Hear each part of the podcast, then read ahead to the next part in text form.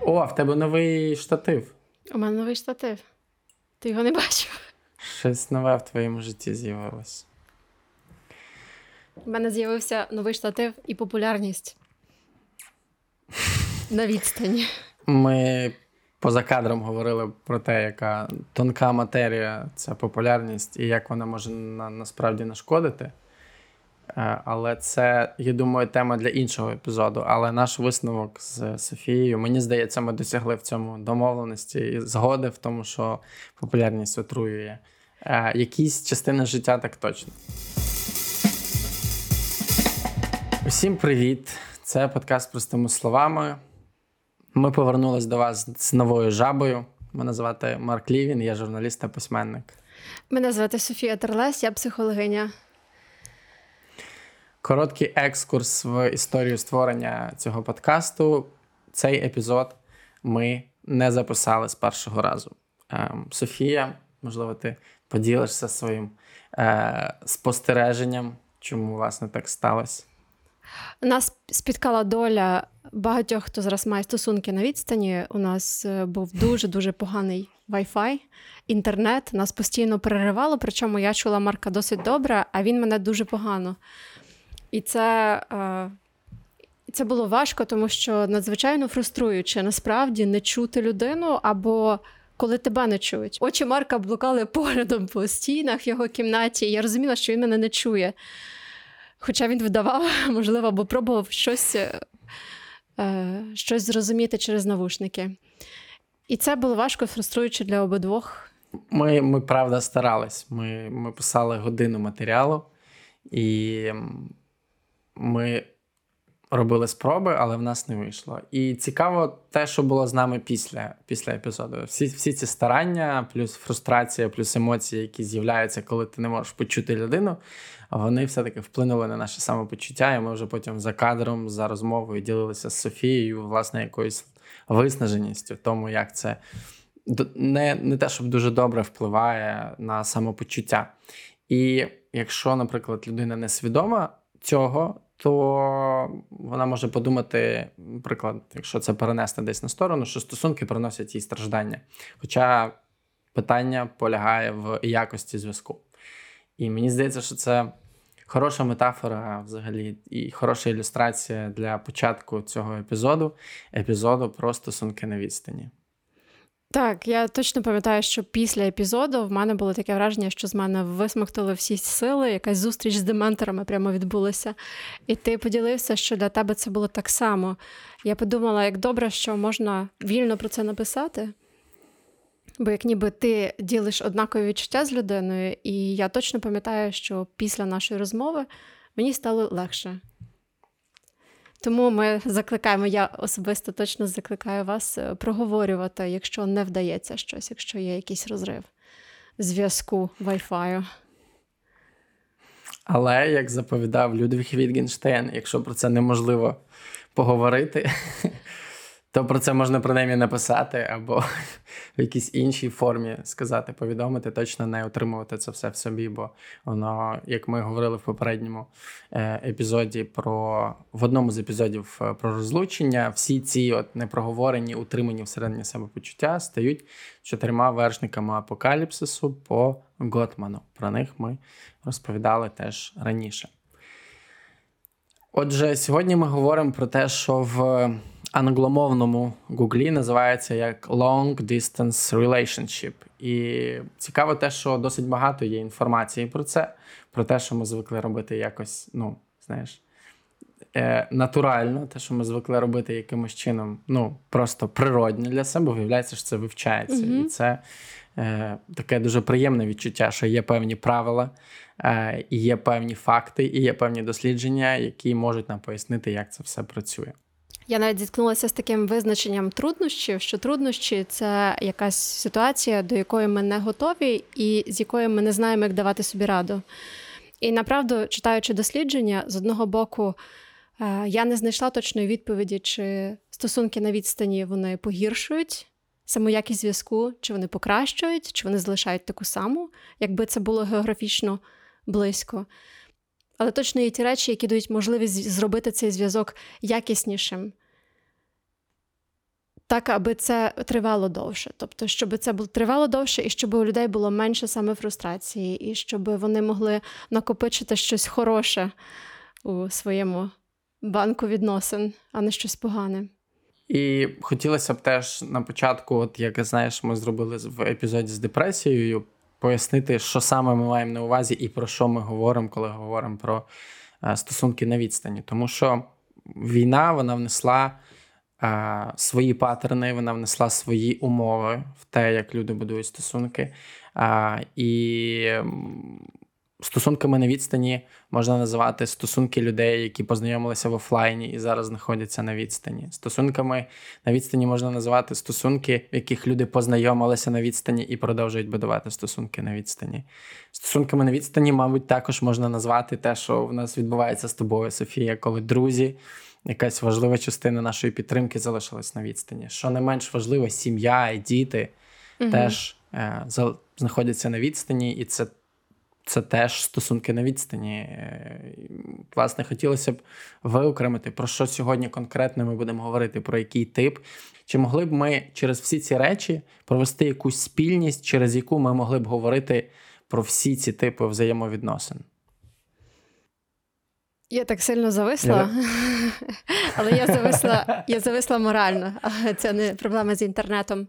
Тому що хочеться знайти щось спільне, так? щось об'єднуюче, хочеться вивести якусь формулу.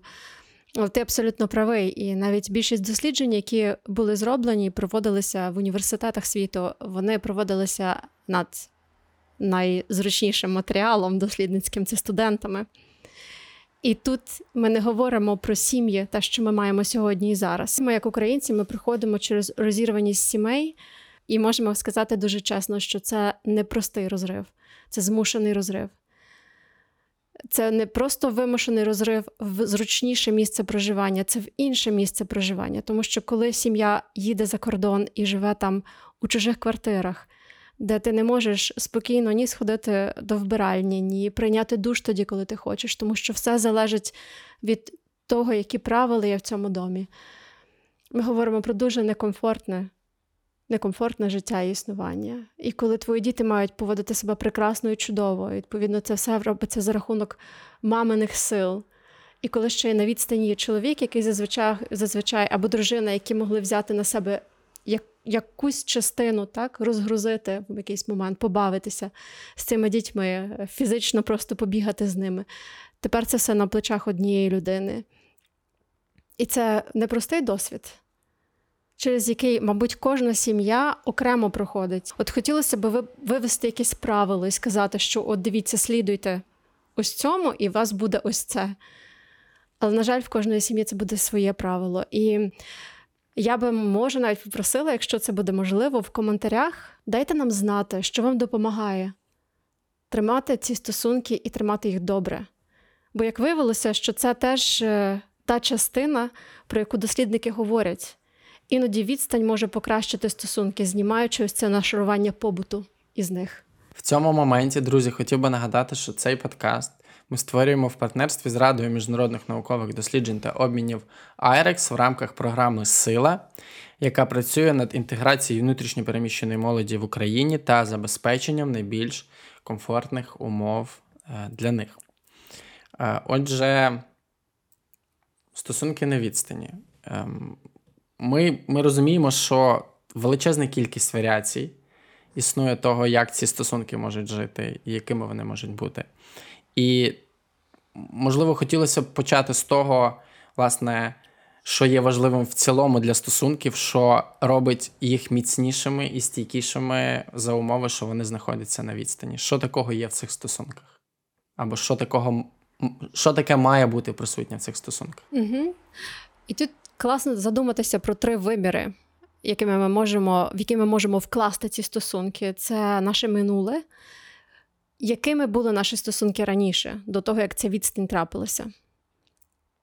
Чи це були хороші стосунки, чи це були стосунки, побудовані на довірі, на дружбі, на гуморі, на тому всьому класному, про що ми говорили в наших попередніх випусках. Е, чи це були вже стосунки, які будувалися на, на тривозі, на чомусь незрозумілому, на недоговоренні, на таємницях. це наше теперішнє, як ми зараз даємо собі раду, чи можемо ми зараз проговорити, що важливе для кожного з нас. Наприклад, скільки разів на день чи скільки разів на тиждень я би хотів чи хотіла мати з тобою розмову, що для мене є важливим, аби відчувати, що ти досі є в моєму житті. Бо в нас немає тепер доторків, в нас немає тепер сексу, так як він був раніше, зі всіма психофізіологічними е, додатками, такими як окситоцин від обіймів, так? від е, того, що я відчуваю тепло твоїх рук, твого тіла. Це все дуже важлива складова саме хороших стосунків. І обов'язковий вимір це наше майбутнє. За що ми тримаємось у майбутньому? В цей момент, коли відбувається війна, і ми поняття не маємо, коли вона закінчиться, і ми можемо тільки собі уявляти і мати надію, і нам дуже страшно мати цю надію. Бо разом із надією ми завжди маємо страх. Що я понадіюся, я буду чіплятися за якийсь план, а це зруйнується. І в цьому місці нам дуже важливо знати точно, що коли закінчиться війна, перше, що ми зробимо, ми з тобою візьмемо квиток ось сюди, і ми з тобою там зустрінемось. Ми підемо в нашу улюблену кав'ярню або в ту кав'ярню, яку ми бачили з тобою ось в цій програмі там, чи ось в цьому інстаграмі. І я просто буду тримати тебе за руку, і я тобі розкажу все, що зі мною сталося. А ти розкажеш це мені. І це має бути наш план, за який ми тримаємось. Тобто, ось ця е, майбутня, майбутня подія має бути для нас, аби ми мали за що триматися. І я думаю, Марк, ти маєш стосунки на відстані. Я колись мала стосунки на відстані, і я точно пам'ятаю, що майбутні спільні поїздки кудись це було щось важливе, що тримало мене і що давало мені відчуття того, що я знаю, що в нас вже заплановано, що ми будемо разом. І кожного разу, коли ми розлучалися, в нас вже був наступний план через кілька місяців. Але він був. Саме так і є. Угу. Бо це така. Це навіть не не, не це навіть не клей, це мені здається, це фундамент е, стосунків, коли ви можете е, почуватися в більшій безпеці за рахунок того, що вона, ця безпека у вас є відкладена в якомусь вашому майбутньому. І і вона, оця от безпека майбутнього, вона живить ваш теперішній момент. І я згадав дуже важливі слова. Ем, Наше минуле відкладається у нашому теперішньому, і ми приречені хибно розуміти себе, допоки не дійдемо правдивого бачення нашого походження. Ем, І мені здається, Вау. що.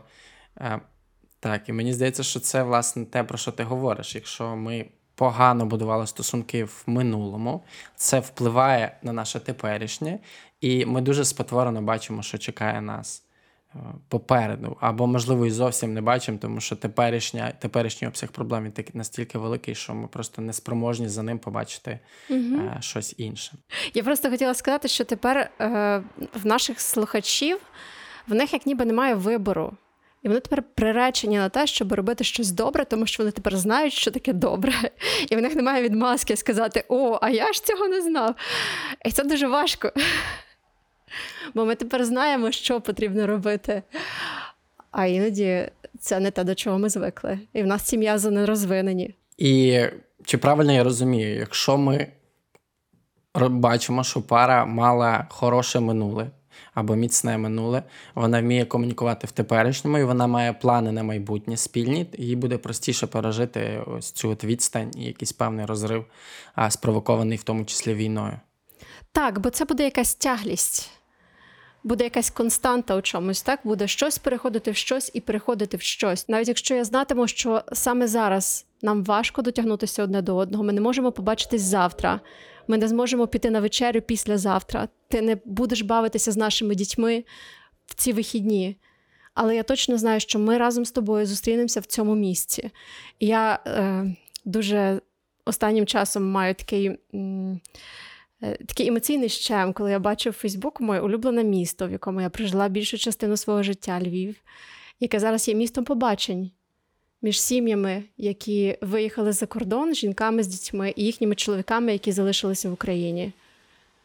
Мені здається, що це найкраще місто, місто в принципі, в якому можна мати побачення. Я там святкувала своє весілля, я там одружувалася.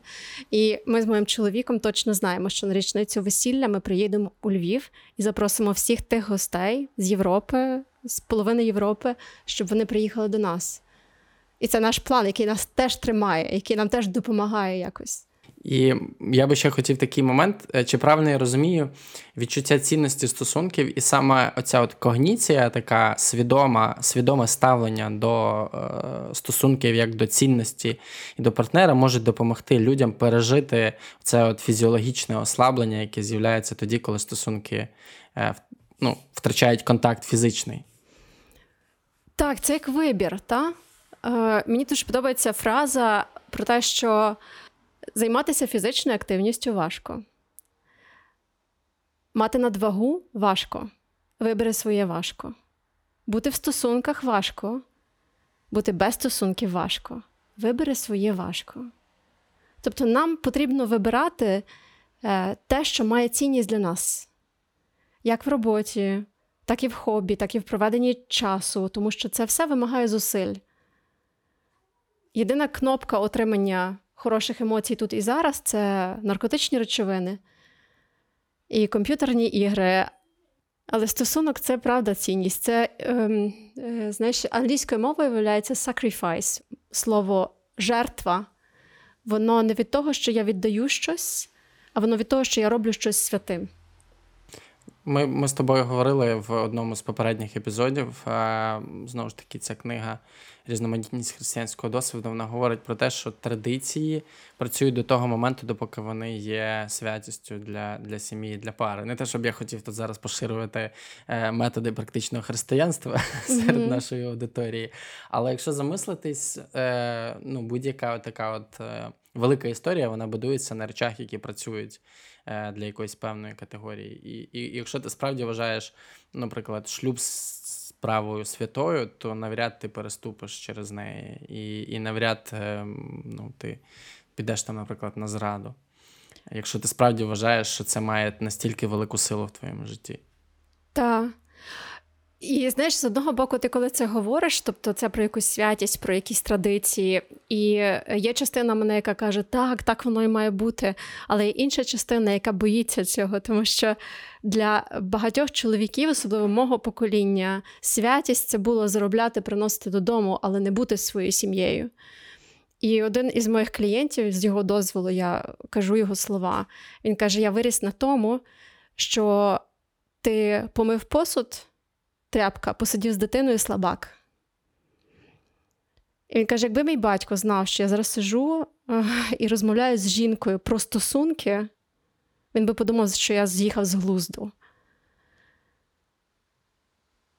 І це чоловік, який переосмислив саме через відстань якість стосунків. Це, до речі, те, що іноді може допомогти ось ця відстань, вона вносить новий елемент. А всі сімейні психологи ось е, старої школи, такої старої закалки, вони дуже люблять взяти сімейну систему, внести туди хаос і потім бачити, як це росте.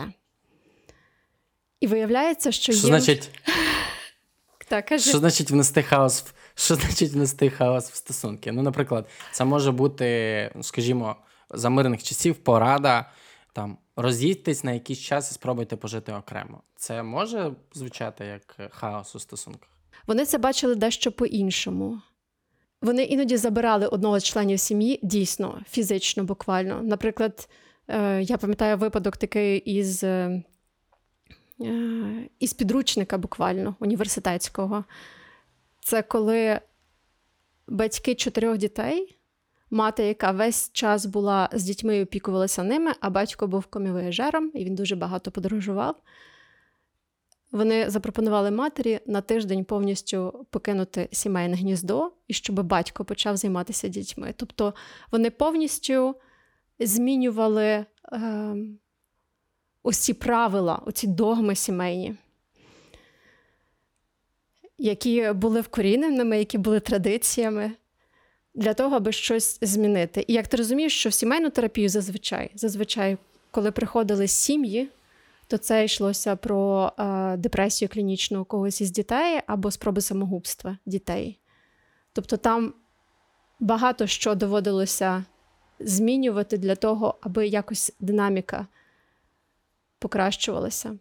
Я тобі, якщо ти пам'ятаєш, пересилав е, в Тіктоці це відео, як народжується, що відбувається з нейронними зв'язками, коли людина вчить е, щось нове або вчиться робити щось нове, і це навіть виглядає просто як мука. Тобто вони тремтять, в них там з'являється якийсь новий е, зв'язочок маленький, він по чуть-чуть росте. Тобто це справді вносити щось нове в своє життя дуже і дуже непросто. Вибач, я саме тут хотіла сказати ось про ці дослідження, які показують, що в тому числі відстань іноді привносить щось хороше в стосунки. Вона має таку тенденцію їх змінювати, тому що ми вносимо новий елемент, і ми забираємо щось старе. І це щось старе, це іноді могли бути ось ті от такі постійні, одні і ті самі заїжджені траси, в тому числі в нашому мозку. Тобто ну, така вже звична рутина. Ми вже я знаю, що я приходжу додому, я там роблю ці речі, вона або він робить ці речі. Або ми зустрічаємося, йдемо туди, робимо це, зустрічаємося з цим, знову роз'їжджаємося. Тобто, в принципі, одне й те ж, по суті, навіть е, ну, як цієї, цього відчуття а, контакту і новизни, воно просто зникає. І ти знаєш, я згадав ем, дуже цікаву річ. Ем, один мій знайомий, я буду це озвучувати так, сказав, що ти знаєш, е, півроку ми не бачилися, півроку ми не бачилися, і от е, вона має завтра повернутися, а я й не знаю. А я й не знаю, чи я хочу, щоб вона поверталась. А я й не знаю, чи, е, чи варто нам там бути разом. А я й не знаю, там, чи, ну, як жити далі з цією людиною, тому що я там звик знаходитися в цих стосунках е, сам. І я би хотів цей момент, напевно, зупинитися і пояснити, як працює власне контакт, коли ми знаходимося одне поруч з одним, яку роль в цьому відіграють гормони, і як вони впливають на наше сприйняття партнера. І чому це справді може відбуватися так, і чому контакт за відчуттями може послаблюватися, коли люди знаходяться на відстані один від одного. Бо ми знаходимо свій гомеостаз. У нас вже з'являються свої звички. Ми вже починаємо замовляти піцу увечері, наприклад, кожної середи. У нас з'являються вже якісь е, свої маленькі приємності. Ми облаштовуємо свій побут за відсутності іншої людини. І іноді це може бути комфортним. А якщо людина приїжджає, і ми пам'ятаємо, що наше минуле до цього могло мати трішечки більше знаків мінус. Там було багато плюсів однозначно, але знаки мінус там теж були. Мені може бути з цим непросто. Тобто це теж такий момент е, ревізії нашого зв'язку. І навіть в сімейній, теж в сімейних класичних традиціях, коли ми робимо е, оцінювання і малюємо таке генеалогічне дерево сучасності, сімейні терапевти просять описати, хто із членів сім'ї вам дає енергію, а хто забирає її. Ось найдорожчі люди, вони з тебе і смокчуть, і вони тобі дають енергію. Воно працює тільки так, що там є плюси і там є мінуси. Ну, але варто, мабуть, зазначити також, як працює е, наша гор- гормональна система, коли ми маємо близький контакт з людиною, яку ми кохаємо або яку ми вважаємо близькою. Ми можемо до неї доторкнутися, і це ж, як я розумію, я не науковець, і... але я пропускаю, що якісь гормони точно виділяються. Коли ми займаємося сексом, Припускаю, що відбувається щось схоже, так? Е, Що це не просто фізіологічні, фізичні вправи, а що це і якась робота емоційної гормональної системи. Ти як ніби штовхаєш мене до того, аби сказати, що Софія, ну я ж окситоцин, ну він ж працює саме так, е, коли нас обіймають, і це нас повністю регулює, це ж правда, та? Що ці 20 секунд обіймів, вони ні Я звідки думаю, ти не скажеш взяли. цих 20 секунд сексу. Думаю, ти скажеш цих 20 секунд сексу, а я такий, ну. Давай 20 секунд. Давай почнемо з обіймів. Ми будемо йти до градації. Це правда, що це нікуди не, не зникає, і, і це, що це дуже потрібна частинка. Просто коли цього немає, то ти якось маєш давати собі з цим раду, правда? І фізіологічно це правда, що ми регулюємося Софія 20 раз скаже, що в 20 разів швидше ми регулюємося в присутності іншої людини. В присутності безпечної іншої людини. Давай я ось це слово підкреслю трьома жирними рисочками. Угу. І тут я згадую нашу історію про нюци і, і про секстинг, і про тому подібні речі, які є важливими в парі для підтримування сексуального інтересу. Ясно, що це не, не те саме, що займатися сексом, але підтримка сексуального інтересу один до одного і утримання сексуального інтересу в контакті, в стосунках. Мені здається, що це якраз та річ, яка є дуже потрібною і необхідною. Дуже, бо ми взагалі дізнаємося про себе завжди через інших. Нам потрібні очі іншої людини, які дивляться на нас із бажанням, які дивляться на нас із захопленням, для того, аби відчувати себе і бажаною, і важливою, і захоплюючою людиною, і особистістю. І це той момент, де, де так необхідна саме, знаєш, ось ця е, взаємність. Іноді ці меседжі про те, що я думаю про тебе, або я би так хотіла зараз бути в твоїх обіймах, чи я хотів би бути в твоїх обіймах, чи я би я хочу тебе просто. Вони саме про це. Вони саме про те, що ти для мене ця важлива людина, і вони діють взаємно. Тут, тут дуже важко, коли одна людина отримує такі меседжі, а інша ні. Мені здається, що це неприбуткова точно для стосунків. Неприбутково. І, до речі, це про те, що ем, про те, що стосунки на відстані саме покращуються, якщо у нас є більша кількість взаємних меседжів одне одному, якщо ми переписуємося протягом дня. Тобто, це те, це те, що їх тримає, і це те, що от доводять масові дослідження, тому що, мабуть, багато дослідників теж мають стосунки на відстані, вони вирішують перевірити. Але разом з тим, е, чи правильно я розумію, якщо я надсилаю 200 повідомлень на день і 200 повідомлень на день отримую у відповідь, то це можна називати балансом, взаємообміном і контактом. Так, якщо обидвом якщо з цим окей, правда? А якщо я відправляю 200, а отримую 10, то походу я сталкер, так? Можливо, походу, я сталкер, походу. Е... Знову ж таки, питання: чи вам обидвом з цим окей? Якщо обидвом з цим ок, то взагалі проблем з цим немає. Але якщо той, хто відправляє 200 смсів, він їх відправляє 200, тому що він отримує тільки 10. Це ж породжує, правда, відсутність е, відповіді, вона іноді породжує це бажання достукатися ще. Ми ніколи не сталкеримо, якщо в нас немає якогось внутрішнього бажання мати цей контакт. Як це правильно буде? Сталкеримо, сталкуємо? Що ми робимо? Сталкеруємо? Переслідуємо. Переслідуємо. Ми переслідуємо. Можливо. Ми переслідуємо людину, так.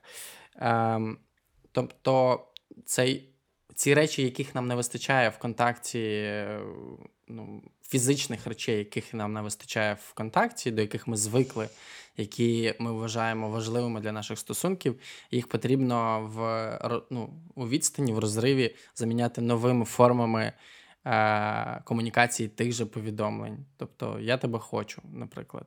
Е, Або я думаю про тебе. Угу. І швидше за я все. бачу тебе в своєму житті. Так, вибач, е, що я перебила, бо я якраз ти навів мене на цю думку про те, що є ті, кому важливіші нюци, ті, хто отримує саме контакт і відновлює контакт через тіло, через секс, через обійми. І це більше саме уникаючи, уникаючи тип особистості людей, про які ми говорили в нашому спешалі. Що іноді це бажання нюців, воно переважно йде від тих, хто зазвичай в стосунках уникає багато розмовляти про стосунки. Для них секс це місце зв'язку, це ось ця священна корова, де я почуваю себе важливим, важливою. І ті, хто має тривожний тип прив'язаності, для них характерно саме е, мати цю увагу через слова.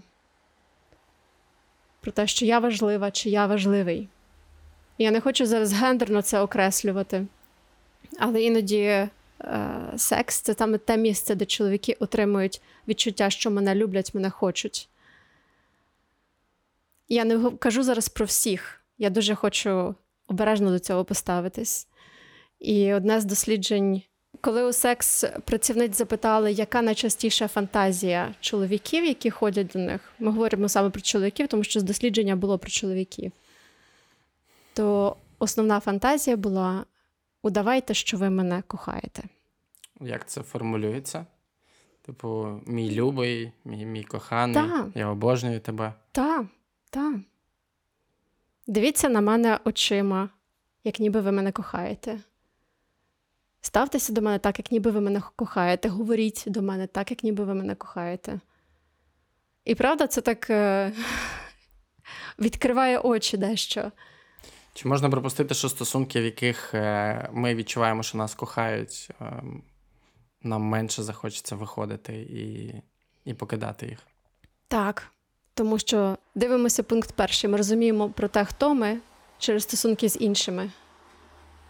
Угу. Якщо в своїх стосунках я відчуваю себе, що я не є важливою людиною, не є цінною людиною, не є жаданою, бажаною людиною. І, можливо, це не те, що комунікує мені напряму мій партнер, що ти не такий чи ти не така. Але, можливо, це те, що комунікується через дії або через відсутність дій, правда?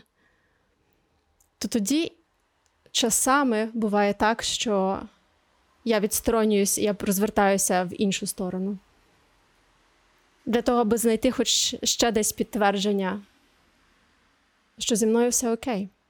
Ми з тобою на початку поставили запитання, що спільного може бути між цими всіма ситуаціями. І мені здається, ти щойно знайшла е, цю відповідь. Це відчуття цінності і закоханості е, з боку іншої людини. Чи правильно я зрозумів? От мені здається, що так. Всі ці ситуації можна об'єднати одним клеєм. Чи я себе відчуваю в цих стосунках важливим і важливою, і це не залежить ні від статі, ні від того, хто ми одне одному, чи ми друзі, чи ми партнери, чи ми батьки і діти. Якщо є відчуття того, що я цінний, і ми знову повертаємося до визначення зв'язку. Зв'язок це та енергія, яка виникає, коли я відчуваю себе побаченим, почутим і цінним, і можу брати і давати без засудження. То тоді з нами все гаразд. То тоді в мене є і перспектива на майбутнє. Я знаю, що мені є куди повернутися, нам є куди повернутися. І мені простіше тут і тепер. Я так е, шукаю, знаєш, в голові якісь аналогії, які в мене можуть виникнути в саме цьому моменті. І мені здається, е, велика кількість речей, які ми робимо в стосунках, ми робимо саме пошуку цієї відповіді на запитання, чи люблять мене. І часто ми, ну, знову ж таки, якісь попередні досвіди і так далі говорять е, про те, що ми постійно хотіли би бачити цю реакцію в своїх стосунках. Якщо ми її не бачимо, то ми її провокуємо якимось чином, і часто ми її провокуємо не дуже здоровими способами. Наприклад, е, як ти вже казала, про активну ідентифікацію, якимись такими вимушеними кроками, е, ревністю і так далі. І навпаки, коли ми якимось нормальним, природнім, натуральним способом отримуємо повідомлення про те, що ми любимо, і що нас люблять, то якось ми заспокоюємося внутрішньо і легше стає переживати е, складні часи. Власне, так. Тоді ми стаємо більш регульовані. І якщо з нашою прив'язаністю все гаразд, то тоді ми простіше і спокійніше пізнаємо світ. Нам не так страшно, тому що в будь-якому разі я знаю, що я прийду додому, я буду мати з тобою скайп, я буду мати з тобою розмову по телефону, те, що вам зручніше. І це те, що дасть мені відчуття того, що все гаразд, мене чують, мене бачать. Я згадав е, цей тренд теж в Тіктоці. Я знаєш, в цьому подкасті відповідаю за Тікток. Я тобі пересилав це відео. І там є ось цей, знаєш, е, той момент, коли ти знаходишся тривалий час у стосунках на відстані, і потім показуються за заблурені кілометрові повідомлення, знаєш, які люди пишуть один одному, коли вони е, сваряться. І мені здається, що в цьому моменті я хотів би. Е, зробити крок назад і поговорити про те, як, е, які труднощі виникають в людей або можуть виникати в людей, які не відчувають себе коханими у стосунках, і при цьому вони опиняються на відстані. І ми повертаємося до е, наших двох типів ненадійної прив'язаності: це уникаючий тривожний тип. І люди, які уникають, вони почнуть уникати іще більше. А люди, які тривожаться, вони почнуть писати кілометри повідомлень. Тому що їм буде дуже важливо дізнатися, ти ще там, ти ще є, ти взагалі думаєш про мене, чи я щось важу в твоєму житті. Угу. І ми говоримо про це дуже часто в емоційно фокусованій терапії, е, в, в пар особливо, що іноді наші старі стратегії вони прекрасно, вони прекрасно працюють у нашому професійному житті. Нам дуже потрібні такі холодні люди з е, тверезою головою, які здатні не впадати в емоції. І нам дуже потрібні чутливі люди, які реагують на все, які здатні розрізняти маленькі нюанси. І той, і той тип вони прекрасно функціонують в суспільстві. Але в стосунках іноді, особливо коли є ця відстань, є дуже багато невідомого і невідомості, є ще якісь стреси навколо. То тут ми можемо впасти в наші старі копінги, неприємні, нехороші, які дуже нас сильно сковують, і які боляче роблять нашим близьким. І тому те, що дуже-дуже важливо, це спробувати це проговорити або на березі, або під час того, коли у нас хороший період. Просто сказати і запитати одне одного, що може допомогти тобі почувати себе краще на відстані, аби ми залишалися разом, бо це цінне для мене. І сказати, що може допомогти мені, бо це можуть бути різні речі. Ти маєш на увазі сказати: дивись, коли я злюсь, або коли, коли я втомлена, я дуже сильно злюсь, і я можу, наприклад, е, говорити якісь неприємні речі в стосунках. Будь ласка, не сприймай це е, вкрай гостро, або знай, що так може бути. Може бути так, так. Можна ще сказати, що коли я злюсь, зазвичай я всередині відчуваю, що ти мене не чуєш до кінця, чи ти мене не любиш до кінця. І тоді я починаю, починаю говорити гострі речі, аби тобі розвиднілося, аби трошечки підкрутити гучність, аби сказати таке болюче слово, щоб нарешті через твою броню до тебе достукатись. І тоді це виглядає не дуже гарно. І, можливо, це тебе ранить. Та точно це тебе ранить. Я ж бачу по твоєму обличчю, як воно міняється. Та я це роблю через те, що всередині мене якось дуже щось пече. Це, до речі, одна з реальних розмов, які відбуваються між людьми, коли вони можуть трошечки пригальмувати і е, видихнути і бути щирими. У нас є кілька запитань від нашого партнера програми Сила, і вони більше стосуються сімейних стосунків е, між батьками і дітьми. Софія, хотів би їх тобі озвучити і почути відповідь, як з цим справлятися. Отже, питання номер один. Зараз я переселенка. Я вирішила переїхати на Західну Україну, тому що боялася за своїх дітей. Моя мама вирішила залишитися на сході, бо не хоче бути внутрішньо переміщеною особою і не хоче залишати рідний дім. Для мене це був важкий вибір. Однак її рішення залишитися ближче до лінії фронту викликає у мене злість, тому що я весь час переживаю за неї. Як я можу подолати цей гнів і підтримувати добрі стосунки з матір'ю, а також ставити на перше місце безпеку своїх дітей? Це таке двошарове питання, правда? Тому що з одного боку є ця злість, через яку дуже важко достукатись і навіть е, розмовляти спокійно з близькою людиною, з мамою. І є, мабуть, е, образа, тому що нам всім дуже хочеться, аби дорослі люди вели себе як дорослі. А тут ніби щось заважає, тому що є сильне переживання за безпеку. І якщо ми можемо це трохи ще більше розвинути, то чи немає там теж відчуття такої провини, що я змушена була поїхати, що я зараз ніяк не можу захистити свою маму. І також, звичайно, злість, бо хочеться, аби відповідальні дорослі вели себе відповідально, тому що іноді це про їх безпеку, але також і про розуміння, і про підтримку. Тому тут дуже багато шарів. І питання, як подолати злість, ну, мабуть, її важко подолати. І зрозуміти, можливо, спробувати маму. Я не знаю, скільки років вашій матері, але є дуже багато випадків, коли вимушені переселенці, навіть тут за кордоном, е, коли люди потрапляли у психіатричні заклади, коли вони покінчують життя самогубством, тому що це дуже важко особливо в старшому віці, втрачати все повністю. Ну, можна зрозуміти людей, які е, обирають не не втрачати все те, що вони будували своє життя, і е, для яких це і є значно вищий рівень безпеки, ніж бути без цього у відносній безпеці в іншому місці. Так. І дітям, і старим людям для них дуже-дуже важлива рутина, їм важливі знайомі їм речі, їм важливі повторювані речі. Це важливо для того, аби вони почували себе в безпеці. Для ваших дітей ваша основа і основна безпека це ви.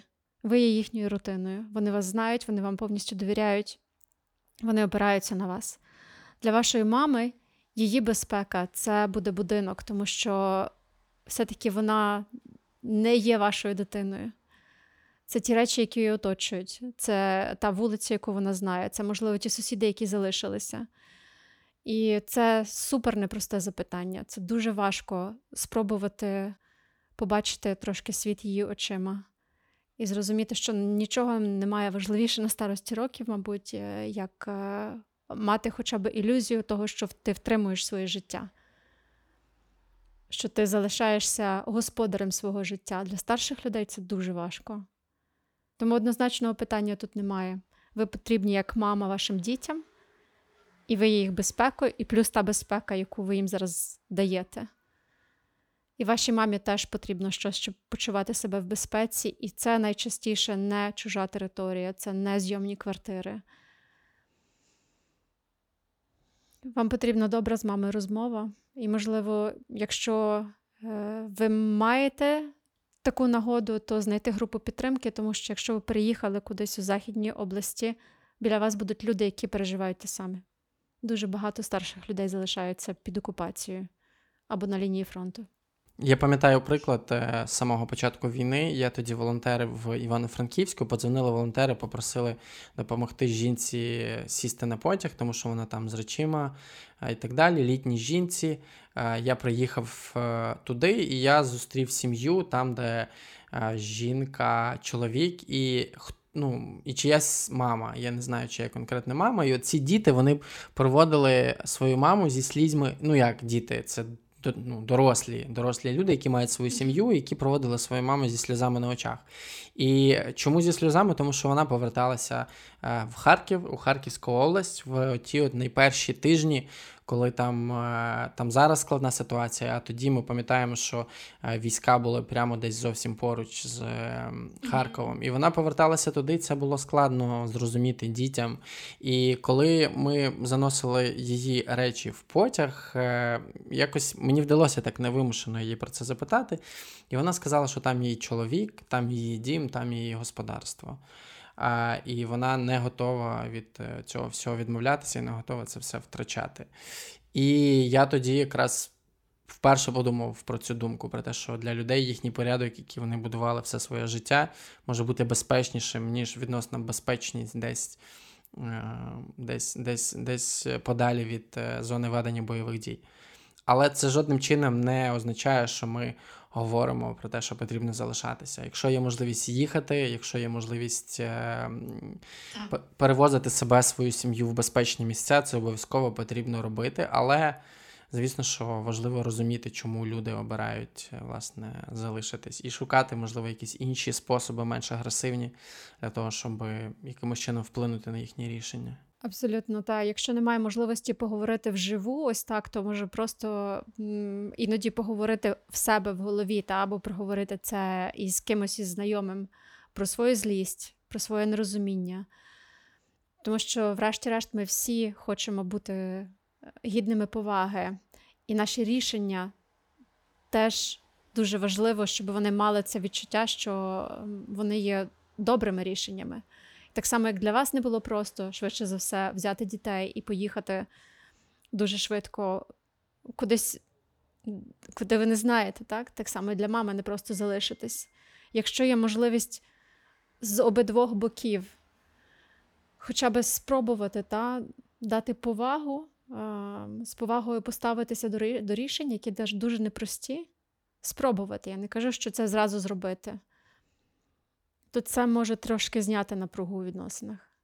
Друге запитання: Мій чоловік пішов до Збройних сил України, а я переїхала зі східної України на західну. Мені дуже важко відчувати себе вдома на новому місці, але я розумію, що йому ще важче. Як нам зберегти зв'язок і любов через усі ці труднощі, через які зараз проходить наша сім'я? Нічого нового після сьогоднішнього випуску я не можу сказати, крім того, що давати вашому чоловіку, коли є така можливість відчуття, що ви думаєте про нього, що ви кохаєте його, що ви торкаєтесь до нього. Е, І це наповнить його теплом там, де він є.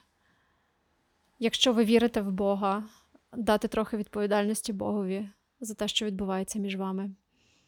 Тому що іноді це дозволяє зняти навантаження. І, можливо, розповідати трошки чоловікові про ваше життя там, де ви є, про те, з чого складаються ваші будні. Якщо вам вдалося щось хороше знайти, чи побачити, чи, чи почути в тому місці, де ви живете, поділіться цим з ним. Дайте йому відчуття того, що те, що він робить, не марно. Тому що він робить велику справу, і я хочу вам просто подякувати. Не, не тільки йому, не лише йому, але й вам. Бо ви є тією людиною, яка тримає його. Мій близький друг зараз знаходиться на фронті, і те, що я знаю з нашого з ним спілкування, це те, що для нього важливо знати, що йому є куди повернутись. Йому важливо знати, що його очікують, і йому важливо знати, що він не байдужий. І в складні моменти він говорить, що це ті речі, які допомагають йому пройти е, власне всі ті жахи, які переживають люди в рядах Збройних сил України, які знаходяться в зоні ведення бойових дій. Круто. Та це про теперішнє, це про майбутнє. І важливо знати, що я не байдужий, що мені є куди повернутися, щось про майбутнє. І що про мене, напевно, думають. Дякую, Софія, тобі за ці відповіді, а ми повертаємося до основного епізоду. Я пам'ятаю нашу, пер... нашу першу з тобою розмову. Це було на початку війни. Ми говорили з тобою про секс і, і стосунки для The Village. І я почув там фразу, що ну, хороші стосунки е, з відстані можуть стати ще кращими, а, а погані стосунки з відстані можуть. Е, лише погіршитися. І тут якраз знову ж таки стоїть питання цього от минулого, яке було у нас з тобою, і яким чином ми вирішуємо питання, які є або були в ньому. Так. Бо в нас, якщо є хороша база, то для нашого мозку навіть там ми відчуваємо спокій. Я знаю, що в мене була моя база. Тобто я собі уявляю, що в нас є якесь спільне минуле раз за разом ми були присутніми в житті одне одного, коли ми потребували цієї присутності. І відповідно, чому би мій мозок мав переживати з приводу майбутнього? Він знає, що окей, shit happens, мені важко, але коли я тобі пишу смс, ти мені відповідаєш, ти не зникаєш. А якщо ти зникаєш, я знаю, що, можливо, в тебе немає світла, але серце моє спокійне. Бо безпека, вона насправді і довіра, як ми про це вже говорили, вона в тілі вона набагато швидше реагує, ніж ми собі в голові якісь конструкції там намастимо і потім даємо якусь реакцію. В командному менеджменті е, є такий принцип, який називається управління очікуваннями. Ми розуміємо, що люди формують е, волею неволею, навіть ті, хто кажуть, не живи очікуваннями, живи теперішнім днем і так далі. Ти все одно, навіть якщо ти живеш теперішнім днем, ця мить вона якась певна конкретна. Ти знаєш, коли ти встанеш, коли тебе задзвонить будильник, коли ти кудись підеш, що ти там зробиш і так далі. Тобто, все все одно ми живемо навіть на кілька кроків, але попереду. І коли ми цей от порядок забираємо в людини, ми ми створюємо всередині неї величезну кількість е, тривоги і непевності, бо вона не знає, е, що буде далі, і світ її постійно підводить. Вона очікувала, що приїде автобус, він не приїхав. Вона очікувала, що, що буде кава, кава немає, і так далі.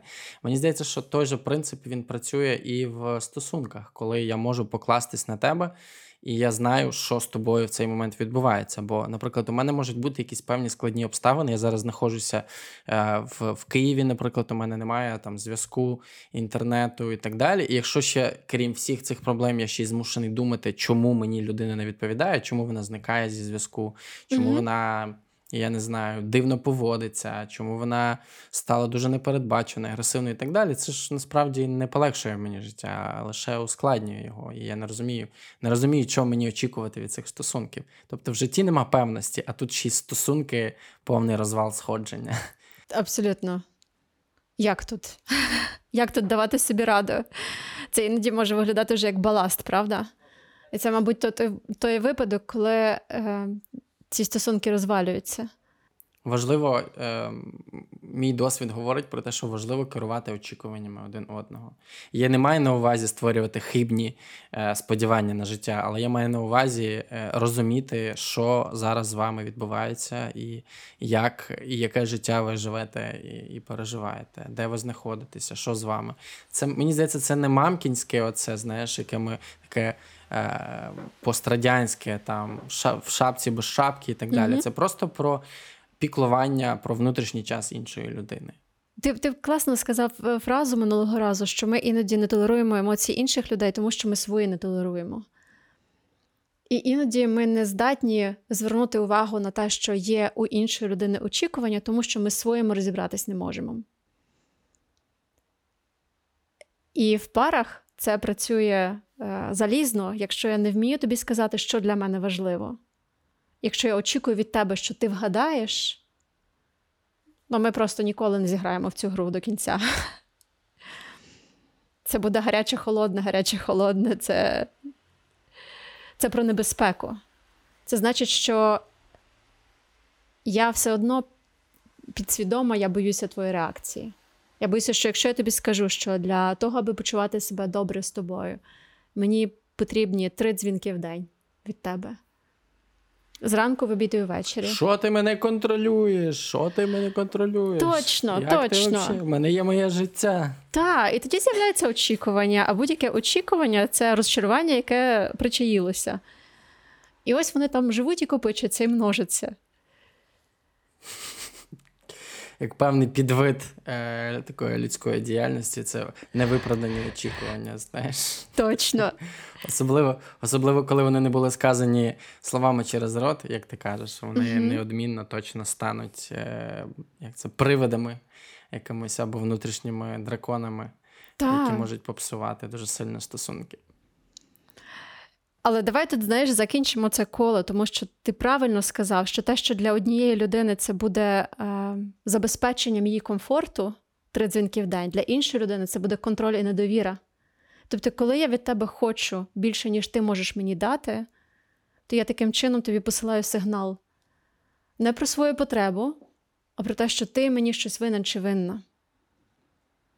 І це той момент, коли є відчуття вдвох, що ми не можемо, чи якось нас не виходить дати одне одному ось цю безпеку. Тому що інша людина теж скаже: Я дуже хочу, щоб ти просто мені довіряв чи довіряла. Я хочу, щоб ти не сумнівався чи не сумнівалася в мені, і не дивилися на мене з припіднятими, знаєш, такими насупленими бровами. Як тоді цим двом людям зустрітися? Одна людина хоче три дзвінки в день, а для іншої це контроль. Говорити про це, аби не було чорної прірви мовчання. Пояснити теж, можливо, про що мої три дзвінки в день? Як я себе почуваю з цим? Чому для мене важливо саме три дзвінки в день? Як я себе почуваю, коли цих дзвінків немає? Ким я себе почуваю? Сказати, що так, можливо, знаєш, от знову дивись, давай про минуле. Можливо, колись у минулому або в нас був досвід того, що хтось був недоступний, та? мій партнер був недоступний мені.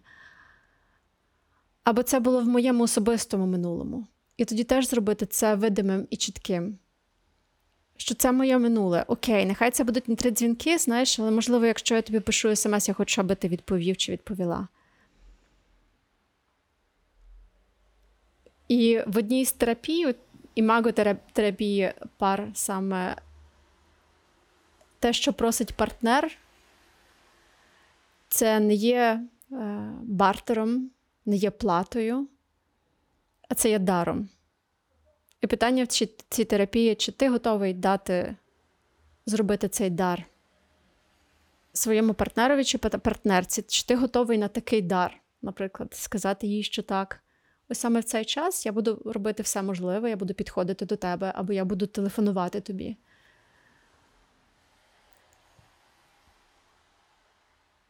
Бо ми не просто так маємо пунктики на недовірі чи пунктики на, на контролі.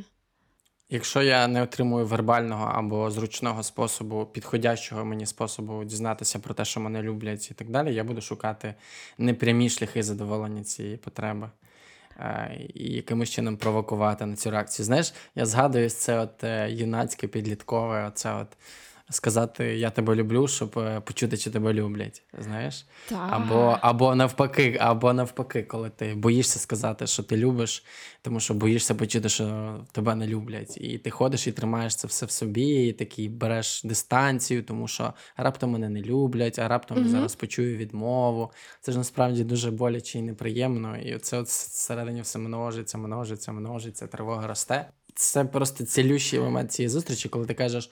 Я тебе люблю, і коли ти зустрічаєш це ж у відповідь. Знаєш, таке А. щире, таке міцне, таке, таке наповнене, таке, таке чесне, я тебе люблю. І Не знаю, чи є щось е, краще ще в цьому житті. Такий навіть ризик. е, тих 20, навіть тих 20 секунд сексу, про які ми сьогодні говорили, ніщо в порівнянні з цими чесними, щирими словами, які ти чуєш у свою відповідь, у, у свій бік. Але який ризик, правда? І це ще раз, це ще раз підкреслює про те, що стосунки це настільки ризиковано. Тому що ти ніколи не знаєш, якою буде відповідь. І ми ніколи не знаємо, що буде з нашими стосунками, чи відстань їх не зжере, і чи вони не впадуть у прірву. Чи ми не втратимо одне одного. Це як ніби інвестувати кудись, коли ти не знаєш результату. Це дуже ризиковано. Ти віддаєш, по суті, в тебе накопичено 10 тисяч доларів, і ти їх видаєш. А, а і, по-перше, ти не знаєш е, суть діяльності підприємства. По-друге, тобі не дають ніякого бізнес-плану у відповідь. І, по суті, можливо, ти займаєшся благодійністю. Цілком можливо, що ти потрапив в якусь аферу. Але це, мабуть, знаєш, в тому випадку, коли дійсно немає ось цього проєктування у майбутнє. Тому що коли є майбутнє, тоді є бізнес-план. У нас є тоді наш власний бізнес-план. І ми знаємо, що ми інвестуємо зараз в те, щоб потім було ось так. І навіть зараз, при всій цій невизначеності, ми маємо одне одного. Тому що це теж дивіденд. Мати можливість відправити комусь смс і знати, що хтось мені дзенькне у відповідь. Це інвестиція. Чому це інвестиція? Тому що читай дослідження прекрасне, де 130 підлітків після важкого неприємного завдання мали можливість або написати комусь смс із друзів, або подивитися якийсь веселий ютубчик, чи робити взагалі нічого. І виявилося, що коли ми контактуємо з друзями через смс, наш серцевий ритм сповільнюється. Ми заспокоїмося. На фізіологічному рівні звичайна комунікація. Слова послані в нікуди. Але до близької людини, яку ми називаємо своєю близькою людиною, впливають вже на нас заспокоюючи. Те, е, те, про що я хотів поговорити, власне, про проекцію і про те, як е, тривожна е, і уникаюча прив'язаність впливають е, через проекцію на стосунки на відстані. Стосунки на відстані, в яких дуже багато неясності, Так. е, вони обростають цими страхами е, навколо. Ну, я не знаю, ти, наприклад, ніколи не говорив про минуле життя з людиною. Ти не знаєш, е, як вона будувала свої стосунки до цього. Ти не знаєш, е, віддана вона чи ні, вона як вона ставиться до зради і так далі. Тоді, коли з'являється відстань, знижується кількість е, зв'язків і контактів тут і зараз, тобто ви не можете взаємодіяти за звичним способом. І весь цей простір навколо неможливості на відстані, якщо несвідомо до цього ставитись, може обростати ось цим от страхом. Тобто мені можуть зраджувати, мені можуть не казати правду, е, мене можуть обманювати. е, І багато інших варіацій взагалі всього цього є. Чи, чи можна це якось з'ясовувати і проясняти, і як це взагалі працює? Отак, от словами через рот. Коли ти сказав е, про те, що я не знаю, як людина близька будувала стосунки раніше, чи можна їй вірити, чи не можна їй вірити, це не лише про її минуле, але це і те про те, що я знаю про стосунки в принципі. Чи я знаю, що стосунки надійні, чи я знаю, що я людина варта довіри, я людина варта любові, я варта вірності. Тому що якщо всередині в мене це все живе, то я автоматично буду, як ти правильно кажеш, проєктувати це, перекладати це на іншу людину. Я буду знати, що зі мною все гаразд. І у випадку, якщо щось буде не відповідати моїм очікуванням дійсності, то швидше за все ці стосунки розпадуться. Тому що вони будуть болючими, неприємними, а ми не маємо такої тенденції дуже довго е- бути у чомусь неприємному, якщо ми до цього не звикли, звичайно. І якщо є можливість проговорити, наповнити ось це невідоме чимось конкретним і змістовним, побудувати уявлення про минуле своє і цієї людини, бачення теперішнього, що з нами зараз, як ми будемо зараз з тобою комунікувати. І спільне майбутнє, хоча б якісь кілька пунктів там, де би нам було добре, де би я дав тобі сигнал і дала тобі сигнал, що я тебе бачу в своєму майбутньому, то тоді є менше місця для невідомості. Якщо наповнити невідомість сенсом, вона перестає бути невідомістю. Я додивився четвертий сезон дивних див. Друзі, хто не ще не дивився, обов'язково Я. подивіться. І, і знаєш, маючи досвід е, тепер от, е, різних терапій, е, спілкування з різними терапевтами, я бачу, що вся драматургія і всі конфлікти будуються власне на травматичних різних досвідах. І в четвертому сезоні. Предметом власне стало замовчування або незнання своєї історії. Тобто там цей Мгм. монстр Векна він приходив е, до людей, які мали якусь певну невиговорену е, правду, в якій вони боялися будь-кому зізнатися.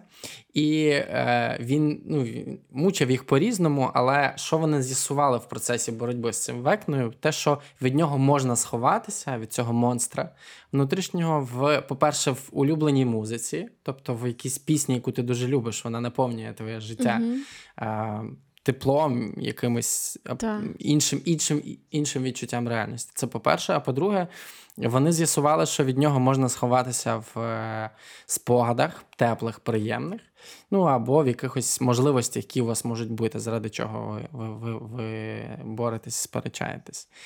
І це насправді ну, настільки співзвучно з тим, про що ти зараз говориш, що у мене питання, можливо, ти їх консультувала, я знаю, що ти. Працюєш з різними компаніями, можливо, ти їм пояснювала, як це працює, тому що все ж все те, про що ти говориш, воно відтворене власне в четвертому сезоні дивних див. Мені здається, що е, багато серіалів, якісних серіалів, вони проходять е, серйозні консультації психологів. Я точно знаю, що Ліан Моріарті, яка пише детективи, вона сидить в архівах е, днями, тижнями і місяцями для того, аби знайти дійсно механізми, як працюють в сімейних системах певні речі. Тобто підготовка дуже суттєва, і це наш дебат з чоловіком. Е, Мій чоловік е, громадянин Франції, він дуже, як будь-який француз, дуже пишається своєю країною. І ми маємо одне таке яблуко. Як Непорозумінь. Яблуко непорозумінь. Це французьке, французьке кіно. Коли я йому кажу, що тут немає логіки в тому, що знято. Тут немає логіки, бо так не працює психіка. На жаль. І тому я дуже жахливий його супутник у, у, у кіно, і я пробую себе приборкати в цьому. Мені не завжди виходить. Але це правда, що голівудські якісні серіали е, американські, вони до цього уважно ставляться. Те, що я зрозумів за нашу сьогоднішню розмову, це те, що важливо говорити про свої почуття коханій людині, і важливо вміти ці почуття від е, коханої людини приймати. Тому просто зараз ви можете своїй рідній людині написати те, що ви до неї відчуваєте, і вірити в те, що ви отримуєте від неї позитивний зворотний зв'язок. І ця маленька дрібничка може точно змінити ваш, ваш сьогоднішній день. Я можу тут ще додати, може, коли у вас є будь-яка комунікація із е, вашою близькою людиною, чи це ваша дитина, чи це ваш партнер, чи це ваші батьки, подумайте, чи це дає їм відчуття того, що вони важливі для вас. Тобто це така маленька дрібниця, знаєте, чи е, коли ви бачите свою дитину, чи вашого партнера, чи вашу партнерку, чи ваші очі горять, коли ви зустрічаєтесь поглядом, коли ця людина заходить в двері, чи ви посилаєте їй сигнал, що я бачу ти важлива, та? навіть коли загоряється екран скайпу. Марк зараз зробив у зумі таке обличчя. Дуже щасливої людини, як він подумав. Ну і і не менш важливо комунікувати про свою втому, про свої якісь складні стани і так далі. Бо ми розуміємо, що самопочуття відкладається на тому, як ми комунікуємо, коли ми втомлені, коли ми е, виснажені, exhausted є mm-hmm. таке прекрасне всеохоплююче англомовне слово, яке поєднує величезну кількість станів. А ми це впливає на те, як ми комунікуємо. І важливо розуміти, що. Е, часто люди по той бік екрану, з якими ми маємо близький зв'язок, вони не ну, не є причиною цих проблем, але часто вони себе саме так і сприймають. Тому важливо так. повідомляти повідомляти про те, що з вами, де ви, в якому ви стані, пояснювати, що відбувається. І як казала Софія, це можливо робити ще до того, як почнеться конфлікт. Це найважливіше робити до того, як він почнеться. Бо це правда, коли росте відстань не лише географічна, але й емоційна коли з'являється байдужість погляду, коли є якісь довгі мовчанки, або людина дивиться паралельно в телефон, коли ви спілкуєтеся з нею по відео, це маленькі сигнали про щось. Це маленькі сигнали про те, що щось щось мене бентежить, щось нас, щось з нами не так. Якщо не сказати чітко і конкретно, що це про роботу, або це про те, що я сьогодні пережив чи пережила якийсь великий стрес, і е, мені насправді не хочеться тебе вантажити цим. Але я відчуваю, що я з цим не справляюся, через це я не можу бути включена чи включений в розмову з тобою. Це має бути сказано, це має бути покладено тут, тому що це буде відбуватися на тому, як відбуватиметься наша розмова. А наша теперішня розмова буде відбуватися на тому, як ми бачимо наше майбутнє. Плани мають дуже велике значення. Ми це знаємо, так само, як і теплі, е, хороші моменти минулого. І в першому епізоді ми розповідали про комунікацію 5 до 1. Е, так. Відстань це те, що просто математично працюватиме в цьому випадку. Абсолютно. Чим більше в вас накопичено доброго, нас теж був епізод про предиктори розлучення. І про те, чи ми копичимо щось хороше, чи ми копичимо погане. І чим більше у нас є е, цей банк наших хороших класних спогадів, наших класних комунікацій, тепла між нами, то тоді якісь дрібні, дрібні неприємності, чи навіть великі неприємності ми звідти вигребемо. Um... Я би напевно наприкінці хотів би, щоб ми поділилися з людьми якимись думками, техніками щодо того, як е, ефективніше будувати стосунки на відстані, що можна робити для того, щоб пара або сім'я, або інша конфігурація могла триматися разом і, і не послаблюватися точно. Мемчики. Це правда, це це, це щира правда. Я не знаю. для мене, для мене часто якість контакту визначається тим, ну от е, власний досвід. Тобто, в стосунках все добре, якщо я можу поділитися з коханою людиною мемом, якимось або відео в TikTok, або якимось милим Reels у відповідь, і навіть отримати просто тап-тап на нього у вигляді сердечка, або якусь певну відповідь, або знову ж таки відео або TikTok отримати у відповідь. Правда, це це про щось вже свідчить. Та? Це про відповідь, про те, що я можу давати, я можу брати без засудження. Тобто те, що я даю, приймається. Спільний гумор. Спільний, Спільний гумор. гумор. Ми вже про це. Ми вже про це ми вже про це говорили. І насправді, е, за що я люблю TikTok? За те, що якщо ти над ним попітнієш е, емоційно і поприбираєш звідтіля всіляке Е, некрасивий, він буде працювати на тебе, на твою освіту і на твої стосунки, теж в тому числі, тому що там дуже багато класного, якісного гумору. Це класно, добре, що ти мені про це сказав, бо я коли тільки туди заходжу, на мене дивляться всі арабські жінки, які мені показують, як розчасувати волосся. Я не знаю, що з цим робити. Я просто лякаюся і втікаю. М'ютити. Окей. Їх треба м'ютити. Окей, спільний гумор. Що ще? Вчасна комунікація. Рутина і чіткий таймінг. Ми маємо обидва знати, що в цей день, у такій-то годині, ми будемо разом онлайн чи по телефону. Це ті речі, які теж нас тримають. Це ті речі, які забирають ось цю невідомість із наших стосунків. Це те, що може бути важливим, і це те, про що е, саме кажуть ті пари, які змогли успішно пройти стосунки на відстані. Я зараз скажу ще й про батьків і дітей. Одна е, моя клієнтка, якою я дуже пишаюся, насправді, вона сказала, що вона принципово взяла собі за правило давати їй дитині спілкуватися з батьком дитини. Вони вже розлучені, але батько дитини постійно і регулярно спілкується зі своєю донькою. Вона е, підлаштовує свій графік для цього.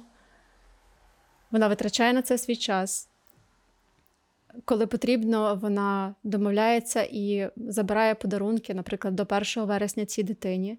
Але вона прикладає зусилля для того, щоб ця дитина мала спілкування з близькою людиною, своїм батьком. І це дуже круто, так? Вона дає тоді можливість, е, в тому числі і своїй сім'ї мати на що мати на що опертися. І те саме відбувається між партнерами. Ми маємо і знаємо часи і дні, коли ми разом. Е, я знаю, що нам допомагало з чоловіком, ми читали одну і ту саму книгу і потім обговорювали її. Ми дивилися одні і ті самі фільми, і потім їх обговорювали.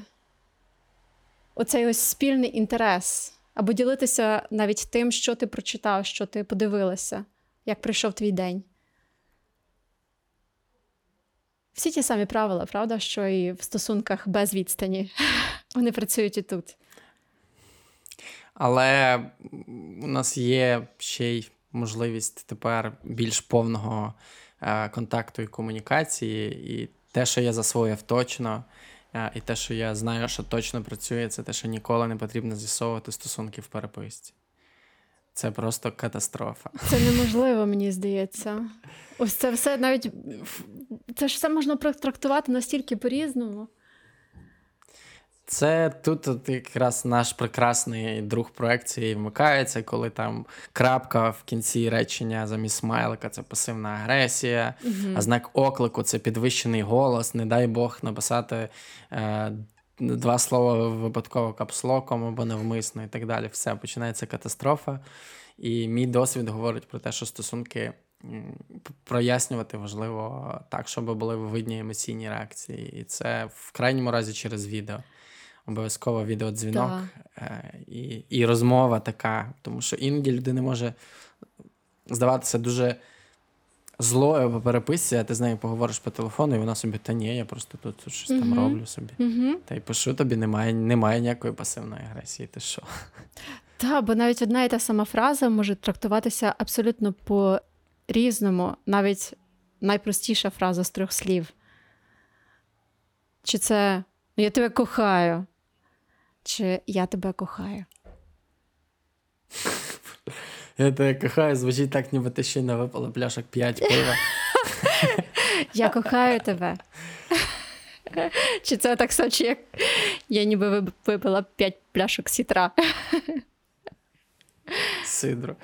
І е, в мене є в мене є прекрасний додаток. Це один з найпопулярніших додатків е, другої половини 22-го року. І мені здається, е, частина його популярності полягає якраз в тому, що люди знаходяться на відстані один від одного, і їм потрібні способи якісь комунікації е, своїх емоцій. Цей додаток називається Обійми. Тарас його зараз ось тут от десь проілюструє. І в ньому можна вибирати тип реакції, які ви надсилаєте іншій людині. Ви можете, там є теплі, теплі абсолютно речі, які можна навіть, е, я не знаю, там. Мамі своїй надсилати або або дітям є так само пристрасні реакції, які можна надсилати коханим партнерам. І, наприклад, там є така реакція, як доторкнутись. Уявіть собі, що ви працюєте, у вас якась ваша там рутина, ви чимось займаєтесь, і тут вам приходить на екран вашого гаджета айфона чи чи Android, чи які там ще є, щоб не бути mm-hmm. цим, ем, щоб не притісняти інші гаджети. Вам приходить сповіщення, ваша кохана людина до вас доторкнулась щойно. Або wow. ваша кохана людина вас обійняла, або ваша кохана людина зробила вам масаж. Так теж може бути. І це ж це ж змінює комунікацію, правильно? Всередині щось щось з'являється. І і це мені здається, що це прекрасний додаток. Я спочатку mm-hmm. якось скептично до нього поставився, але коли я побачив на практиці, як він працює, я зрозумів, що це це справді хороша річ для того, щоб ділитися своїми емоціями в моменті з коханою людиною. Клас, я навіть коли ти про це говориш, я я це відчула, знаєш, коли ніби це звичайний. Ну, Для мене ага. саме емоційне, що там є для мене, вибач, я тебе перебиваю. Перебивай, це ж емоційне. Саме емоційне для мене є, це коли коли кохана людина до тебе доторкнулася. Уяви собі, просто ти сидиш і не знаю, зайнятий там працюєш на якісь там якомусь плануванні, тут бачиш сповіщення на екрані. Е, що до тебе доторкнулися. І відразу всередині прокидається щось тепле, і хочеться цим вже відповісти. Угу. Тому це дуже круто. Використовуйте такі додатки, хочеться сказати, і користуйтеся надбаннями людства. Вони для того і є надбаннями, бо людство завжди хоче більше зв'язку і комунікацій. Саме так. Ну і на сам кінець хотілося б людям дати якогось трошечки корисного контенту, якому вони могли б більше познайомитися з тим, як працюють стосунки на відстані. В мене є дві закладочки. Перша е, до певного моменту існував навіть певний центр вивчення стосунків на відстані. В цього центру є е, сайт, і там є розділ медіа, в якому можна прочитати різні цікаві дослідження на на цю тему. Але є одне, але він для людей, які володіють англійською мовою. Якщо ж ви англійською мовою не володієте або володієте погано, ви завжди можете поставити собі розширення Google Translate у ваш е, браузер, і в принципі. Google перекладач навчився зараз, е, принаймні зі збереженням сенсу, перекладати якісь певні речення, можливо, вам це допоможе. Е, як гуглити? Гуглити Center for the Study of Long Distance Relationships. Або просто ми зараз тут дамо от посилання, ви зможете це прочитати. І е, друге, що я згадав, це Салі Руні. Е, Вона була популярною і і відомою в Україні через свою книгу е, Нормальні люди, більшою мірою навіть через серіали. Я думаю, що більше людей дивилися серіал, все-таки ніж читала книжку. І знову ж таки, англійською виходила, вийшла в 21-му році прекрасна книга, яка називається Beautiful World, Where Are You? І вона, власне, теж один, одним з аспектів е, піднімає стосунки на відстані, саме листування між друзями. До речі, дружба теж е, аспект стосунків на відстані. І, звісно, я би радив вам подивитися, друзі, е, дивні дива. Мені здається, що там дуже багато про це. Зокрема, весь четвертий сезон він так само е, побудований на одним з аспектів є стосунки на відстані. Герої тривалий час не бачилися одне з одним, і їм є що сказати, але вони бояться це зробити. Вони бояться це зробити, тому що, власне, бояться зустрітися з відмовою або з якоюсь негативною реакцією, тому вони все це утримують в собі. Чим це закінчується? Обов'язково дивіться в четвертому сезоні. Він справді хороший, якісний. Питань залишає багато, але подивитися його буде дуже цікаво. Я обов'язково це зроблю, коли я дочитаю книгу Джонатана Сафрана Фойера. Так як українською мовою. Подивишся коня Боджека. і подивлюсь коня Боджека, і пробую робити це паралельно зараз. Я дуже чекаю від українських е, видавців, аби вони дали доступ нарешті до електронної версії, щоб її можна було купити українською мовою, тому що інакше я мучу англійською. Це займає багато часу, і тому я не можу просунутися у своїх порадах. Е, Я, знаєш, мене врятувало те, що я в 14-му, о боже, в 15-16 році прочитав е, за рік е, майже 200 книжок, тому в мене база трошечки набилася. Це, ми брали участь в бук челенджі з Катєю Бабкіною, тому в мене є трохи фори в плані читання. І до 18 років у мене не було телевізора, друзі, тому я читав, читав я дуже багато. Софія, дякую тобі за цей епізод. Сподіваюся, що ми щось трохи прояснили нашим слухачам або е, глядачам. Друзі, не забувайте писати слово жаба, якщо додивились до цього моменту. Радьте нам своїм друзям, ставте нам лайки на Ютубі або оцінки на Apple подкастах. Е, Діліться нашими епізодами зі своїми близькими. Ми віримо в те, що хороші стосунки означають якість життя. Точно. І також діліться з нами історіями того, як вам вдається підтримувати ваші хороші стосунки, чи це близькі стосунки, любов, чи це дружні стосунки, сімейні стосунки, які у вас є традиції, які ваші ритуали, які майбутні мрії вас тримають. Поділіться теж з нами цим. І ми нагадуємо, що цей матеріал створено партнерстві з Радою міжнародних наукових досліджень та обмінів IREX в рамках програми Сила. Це єднання через спільні дії молоді.